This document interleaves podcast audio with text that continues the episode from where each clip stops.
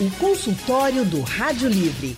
Faça a sua consulta pelo telefone 3421 3148. Na internet www.radiojornal.com.br. Consultório do Rádio Livre hoje vai tratar sobre como podemos lidar com tragédias e perdas repentinas. Esse foi um pedido do nosso ouvinte Andrade de Rio Doce, em Olinda. E para ajudar todos que estão precisando de orientações nesse momento de muitas perdas, de tragédias que a gente vem passando, nós convidamos para o consultório de hoje a psicóloga Simone Lira. Simone é especialista em psicologia do luto e trabalha no Morada da Paz. Professora Simone, muito boa tarde. Seja muito bem-vinda aqui ao consultório do Rádio Livre. Será que a professora Simone está me ouvindo? Professora Simone, está me ouvindo? Sim. Muito boa tarde, seja bem-vinda aqui ao consultório. Boa tarde, obrigada pelo convite. Muito obrigada por estar com a gente. Nossa outra convidada é a psicanalista Giovana Santos. Giovana é especialista em saúde mental, com ênfase em intervenções em crise, é mestra em psicopatologia fundamental e psicanálise e coordenadora também do curso de psicologia da UniFG Professora Giovana, muito boa tarde. Seja bem-vinda também ao consultório do Rádio Livre. Boa tarde, Anne. Um prazer estar aqui com vocês. Seja muito bem-vinda também ao consultório de hoje. Gente, como eu falei para vocês, esse consultório ele foi pedido pelo nosso ouvinte Andrade. E quando Andrade solicitou esse consultório, foi logo depois da morte da cantora Marília Mendonça, naquela tragédia de avião que também tinham outras pessoas. E ele disse que a esposa não parava de chorar quando soube da notícia. Ele disse assim que nem sabia que ela gostava tanto de Marília Mendonça assim, mas que a esposa ficou muito triste, que chorou bastante.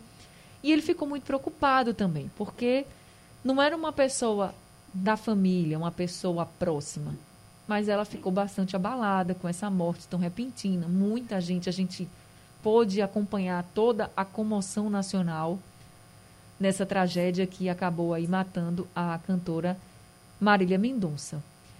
E aí eu queria começar já perguntando para a professora Simone se é normal, é esperado que a gente também fique muito triste, mesmo que a perda, que a tragédia, não seja com alguém da nossa família. Sim, Sim, e é interessante, né, quando a gente fala sobre não ser da nossa família, porque nós vamos criando esses vínculos, esses laços, e embora não seja da nossa família, a gente pode pensar o quanto que essa pessoa participa dos nossos momentos, seja nas canções que vão despertar as emoções, seja é, em encontros e que a gente vai se identificando com a pessoa. Então, não é da nossa família, mas é um laço que a gente vai criando, ainda que a gente não esteja próximo à pessoa.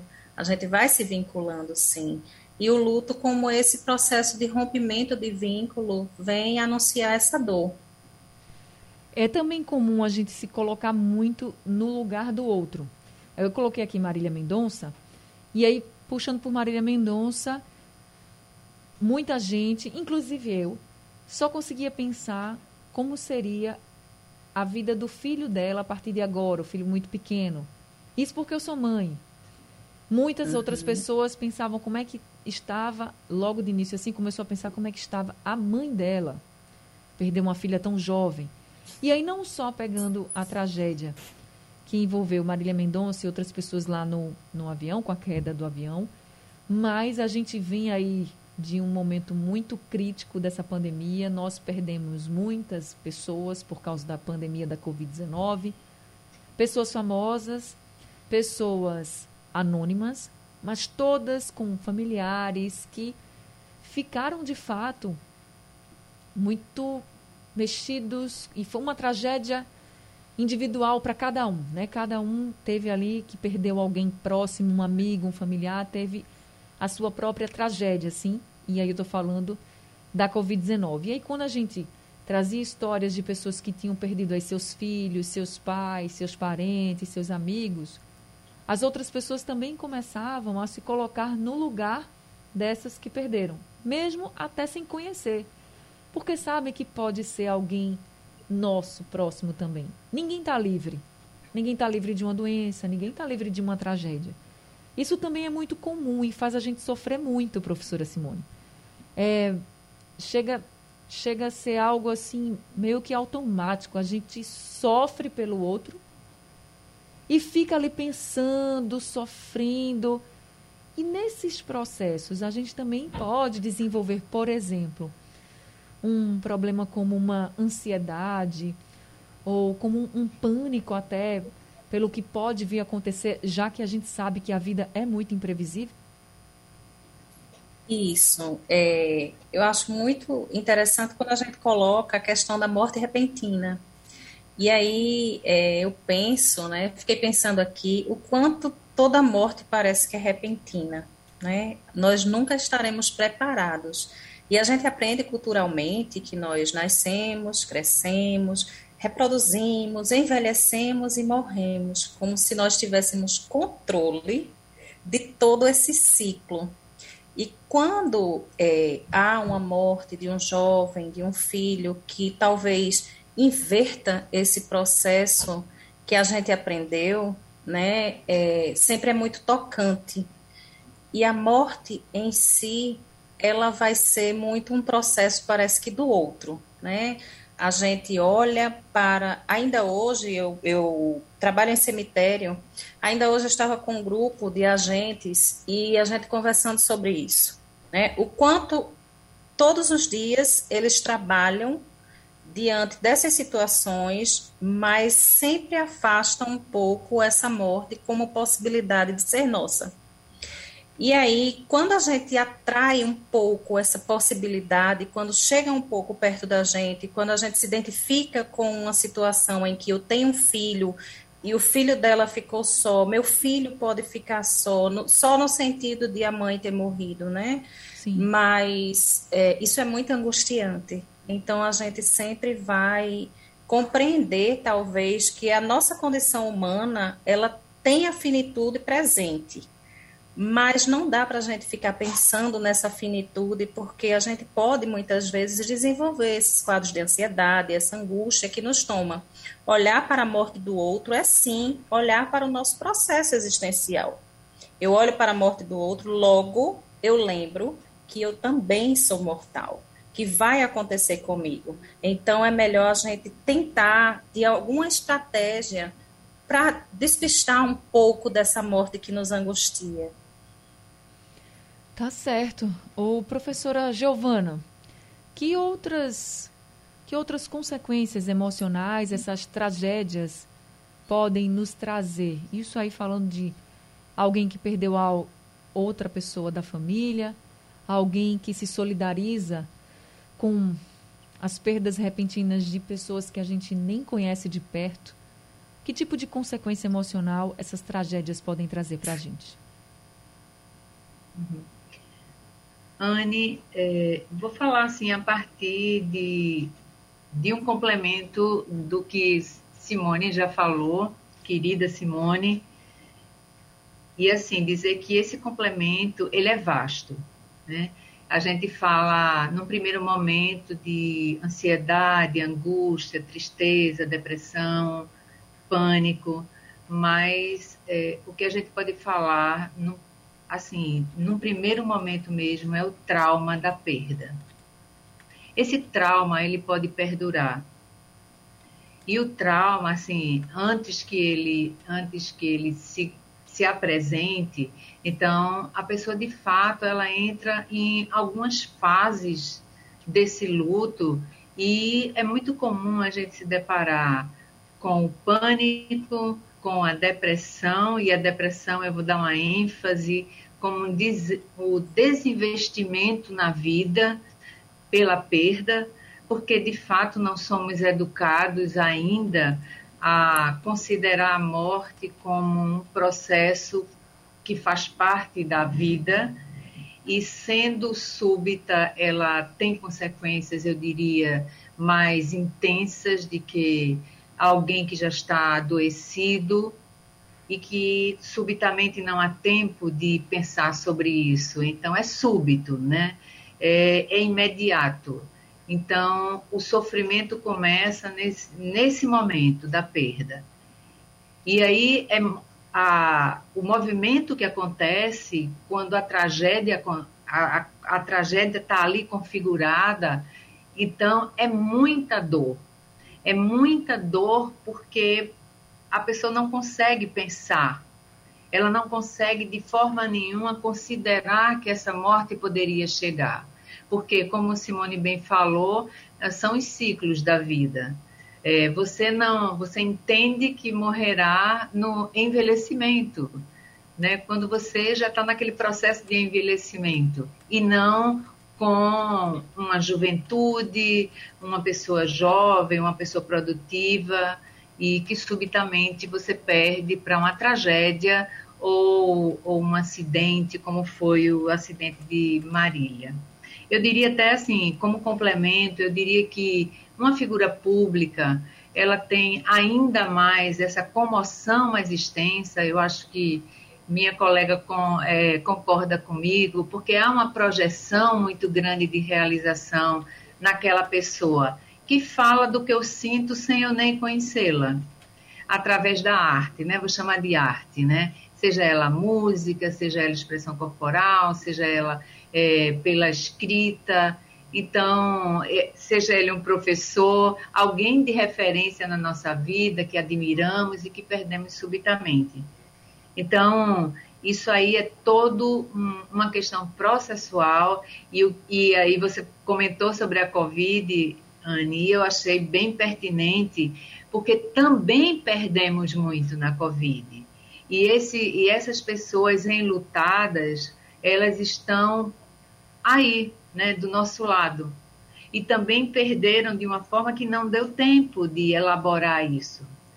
Então, de fato, as consequências são graves, e aí eu diria que é uma variação e uma intensidade que varia de pessoa para pessoa, do tempo cronológico de pessoa para pessoa, das negociações que você faz com você e com seu credo, disso depende muito de pessoa para pessoa.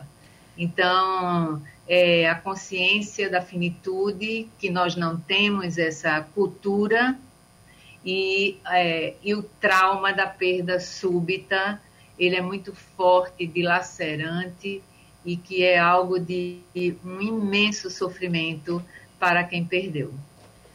A senhora falou dessa questão da Covid e eu fiquei aqui pensando quantas vezes nós não nos deparamos chorando junto aos pais que tinham perdido seus filhos, aos filhos que tinham descoberto que tinham perdido seus pais. E tantas outras pessoas né, que davam entrevistas, que falavam dessa perda e dessa despedida que nem pôde ser uma despedida como nós estamos habituados a ter por causa de toda a complexidade da Covid-19. Agora, Sim.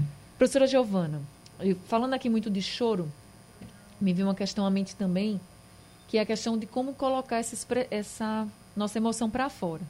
Tem gente que chora muito. Tem gente que não, que se segura. E tem pessoas que quando perdem assim alguém próximo e começam a chorar bastante, a se desesperar, vem alguém com um calmante, com um, um remedinho ali que ela possa passar por aquele momento todo com um aparente controle, vamos dizer assim.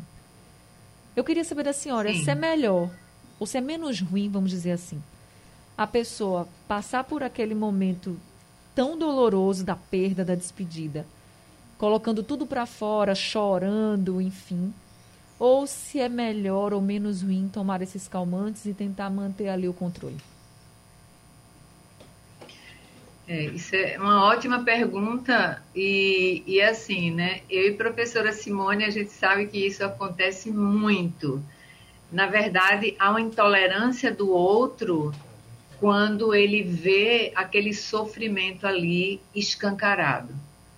Né? O choro é o transbordamento, é quando, é quando não cabe nenhuma palavra para dizer o que eu estou sentindo. E aí vem alguém com um calmante e digamos que a mordaça, né, que coloca uma mordaça nesse choro, nessa nessa dor que está sendo expressa pelo choro.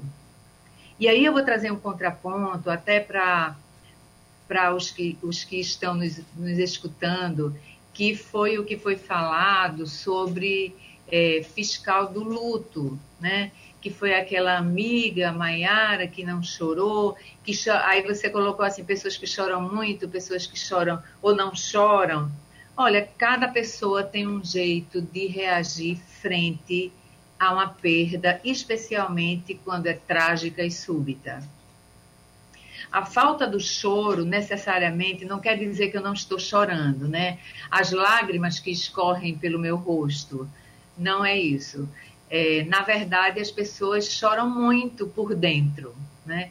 E se a gente for aprofundar e observar essa pessoa ao longo do tempo, quem não chorou vai chorar de uma outra forma. Em algum momento, alguma coisa vai aparecer, né? Porque você chora para dentro e algum órgão vai reclamar disso, dessa dor amordaçada. Então, o choro, na verdade, é uma expressão de tristeza profunda ou de alguma dor que você está sentindo, ou é uma emoção. Eu poderia dizer que é um afeto extremamente expressivo, seja na vida, no momento feliz, ou seja na morte, mas ele precisa ter esse espaço de manifestação. E aí eu, eu né? Na minha postura, quando eu escuto meus clientes, as pessoas que eu acompanho, eu prefiro aconselhar de alguém ficar segurando na mão e falando sobre aquilo e chorando muito e, e se desesperando, porque é desesperador. Precisamos reconhecer os sentimentos das pessoas e, e, e, essas perdas familiares de filhos, de pais, de pessoas muito próximas, às vezes de um grande amigo, às vezes de um colega de trabalho, que remete à minha vida também, que apontou para apontou a minha finitude, e eu tenho direito disso. Né? Eu tenho esse direito de viver esse momento. E aí, quando a gente é medicada, eu estou simplesmente tirando o direito dela ser dela ser e de viver o que ela está experimentando, porque é muito difícil você perder alguém dessa forma. É mesmo. E assim, não é só difícil no sentido de vai ser muito difícil. Não, é difícil todo dia. Esse vazio ele vai permanecer. O que vai mudar vai ser como eu como eu vou lidar com esse vazio o resto da minha vida, desde que exista uma expressão de amor dentro dessa relação, né?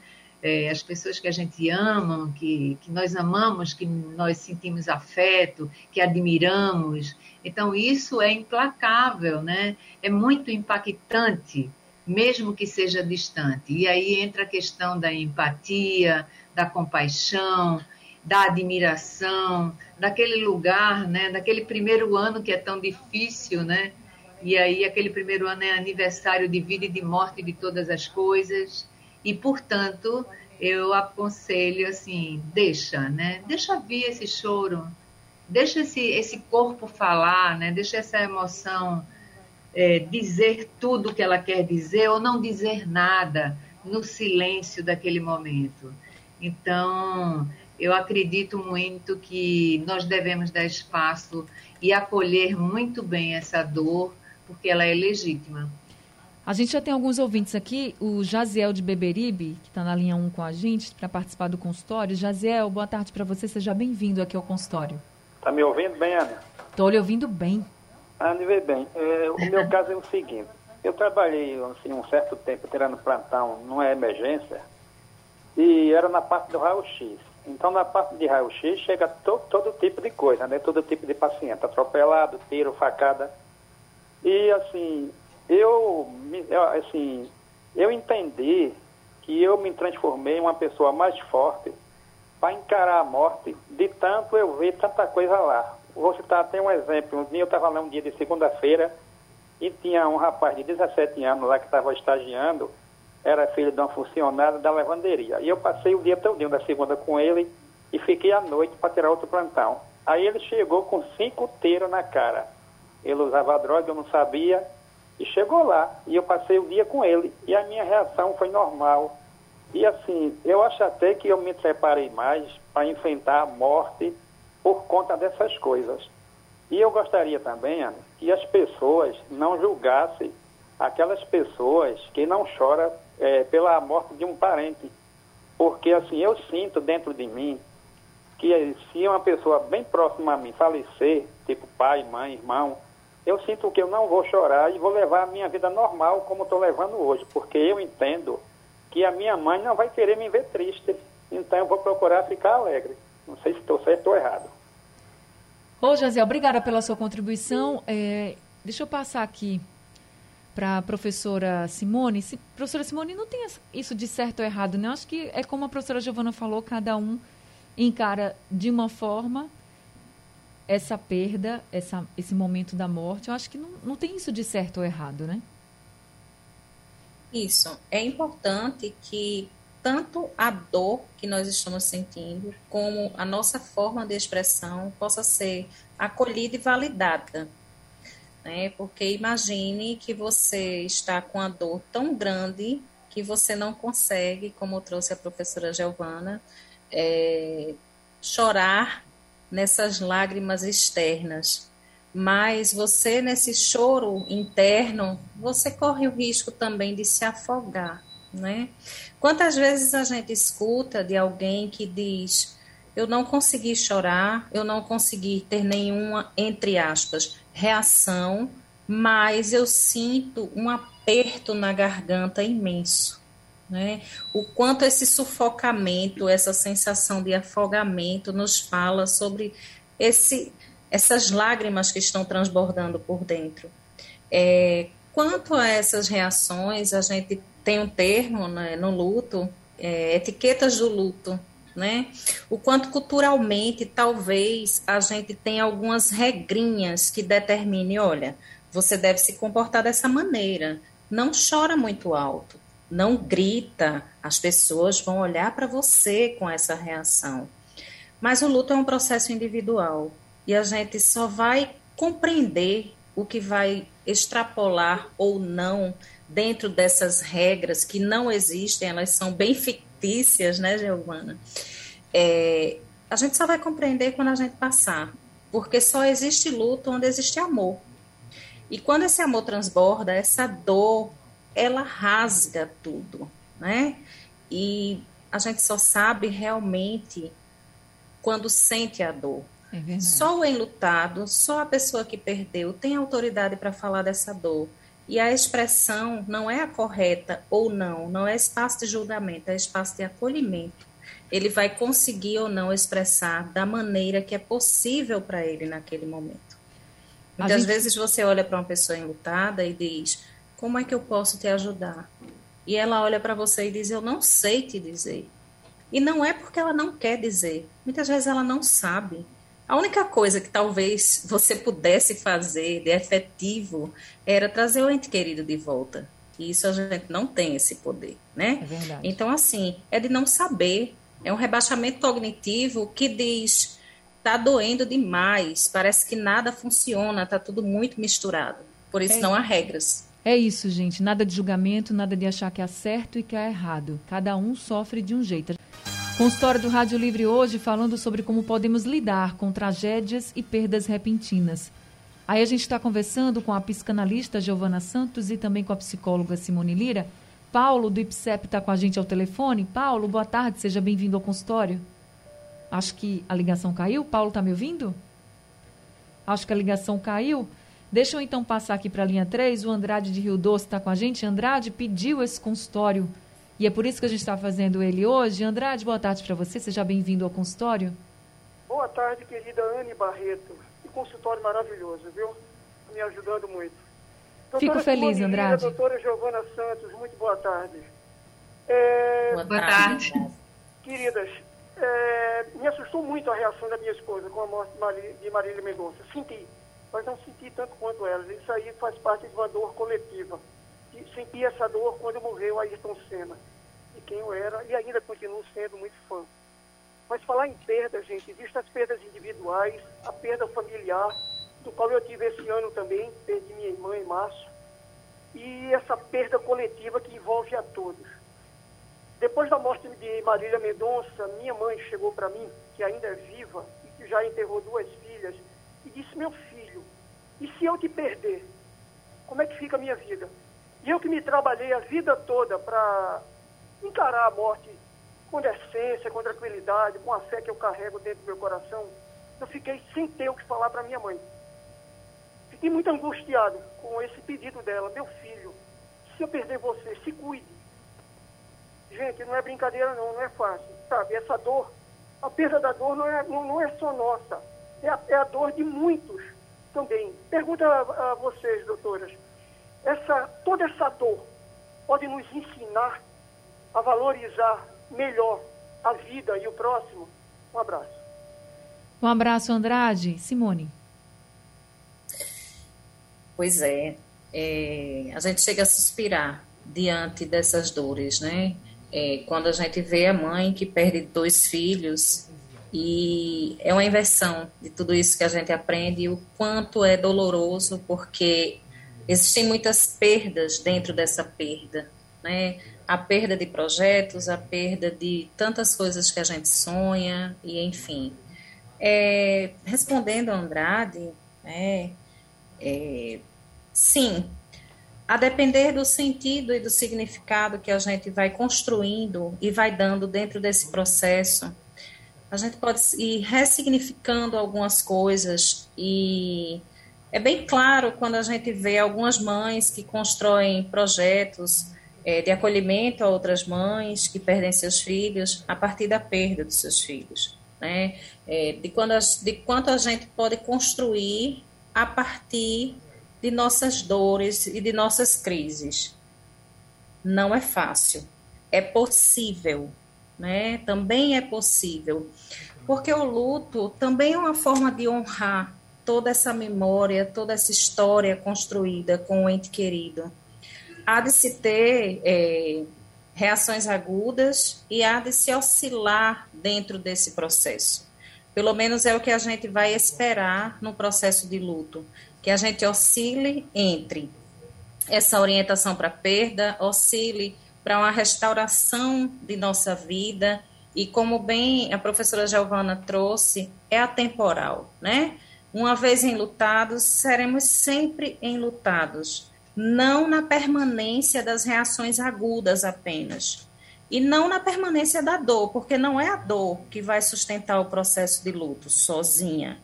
Vai, a gente vai ter dor, vamos ter memórias, vamos ter lembranças, sorrisos. Quando a gente lembra de um ente querido que, nossa, se ele estivesse aqui nesse momento, ele estaria fazendo a maior brincadeira em relação a isso. E às vezes a gente vai lembrar vai revisitar aquele local com um certo prazer, nessa construção que diz assim: olha, também é possível lembrar de você, de tudo que a gente viveu dessa forma, mas tudo é um processo. É um processo que precisa de muito suporte, muito acolhimento, muito respeito e pouco julgamento. Mas é possível sim. Não sei se é possível para todos, mas é uma possibilidade. Agora, a gente está chegando ao fim do consultório. Uh, eu queria conversar com a psicanalista Giovana Santos. Professora Giovana, eu queria que a senhora encerrasse esse consultório falando para quem está passando por esse momento de luto e que está chorando muito ou que está muito triste, muito calado. Como essa pessoa pode lidar com isso? Qual a orientação que a senhora traz para essas pessoas que estão nesse momento de luto e que já não sabem mais o que fazer para poder parar de chorar? e até mesmo sair dessa uhum. tristeza tão profunda. Uhum. Certo, Anne. É, primeiro eu queria, eu, eu posso mandar um recado para Andrade? Claro.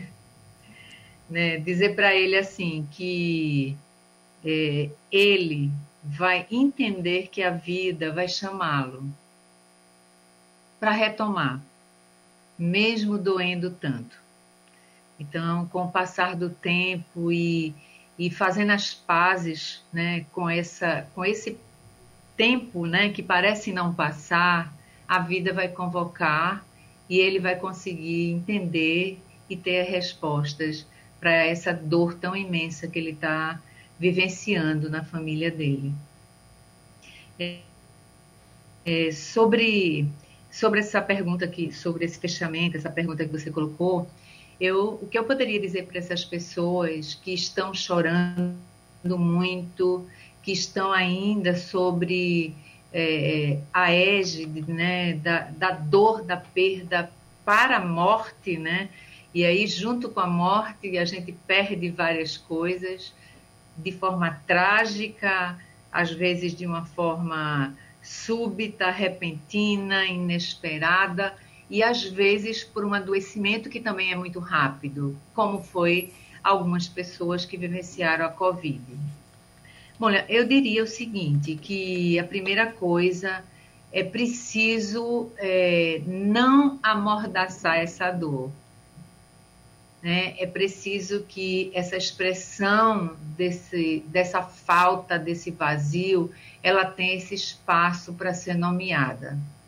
E é de fato quando você estava comentando que a pessoa fala assim, ah, não chora, não, isso isso é uma coisa quase impossível, porque o choro é onde eu não consigo falar mais nada. Então, se tiver de chorar, chora.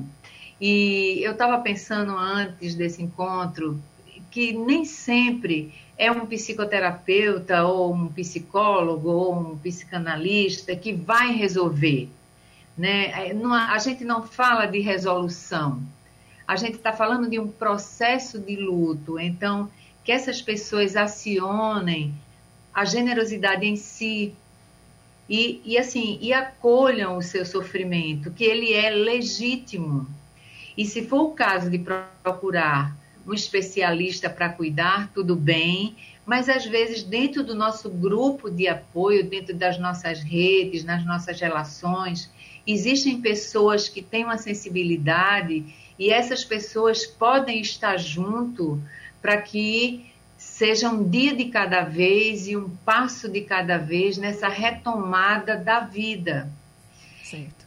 O fato de o fato da morte, assim, acho que, que Simone, né, sabe muito bem disso, né? Ela tem uma especialidade aí, é, a finitude e a perda súbita, ela é choca muito porque a cultura não permite isso.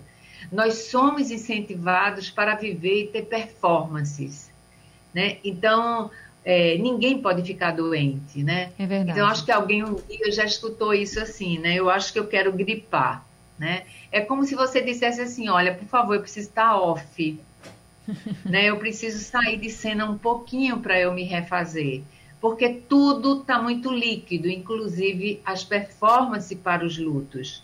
E o luto, ele é um processo. Um e processo. é importante, então, né, professor? Eu, eu diria assim, que a atitude amorosa das pessoas que estão junto de nós, que são da nossa comunidade, que são da nossa rede de apoio, que são grupos de apoio, que são especialistas, que essas pessoas se aproximem dessa pessoa que não está conseguindo nem pedir ajuda e é muito importante também é. reforçar aqui, já completando aqui a professora está falando, que você que está nos ouvindo agora, não julgue, acolha. Esse é um momento de acolhimento. Isso. Infelizmente, vou ter que encerrar o consultório e eu queria muito agradecer ah, à professora tá Giovana. Muito obrigada por todas as orientações viu, que a senhora trouxe para a gente. Uma ótima tarde para a senhora. Eu que sempre muito bem-vinda. Professora Simone, muito obrigada também por esse consultório de hoje, viu? Obrigada, eu agradeço bastante. E um prazer imenso estar ao lado da professora Giovana também. Vocês são maravilhosas. Obrigada por todas as ah, orientações. Muito obrigada, gente. Gratidão. Gente, com história do Rádio Livre está terminando agora. Sugestão ou comentário sobre o programa que você acaba de ouvir, envie para o nosso WhatsApp 99147 8520.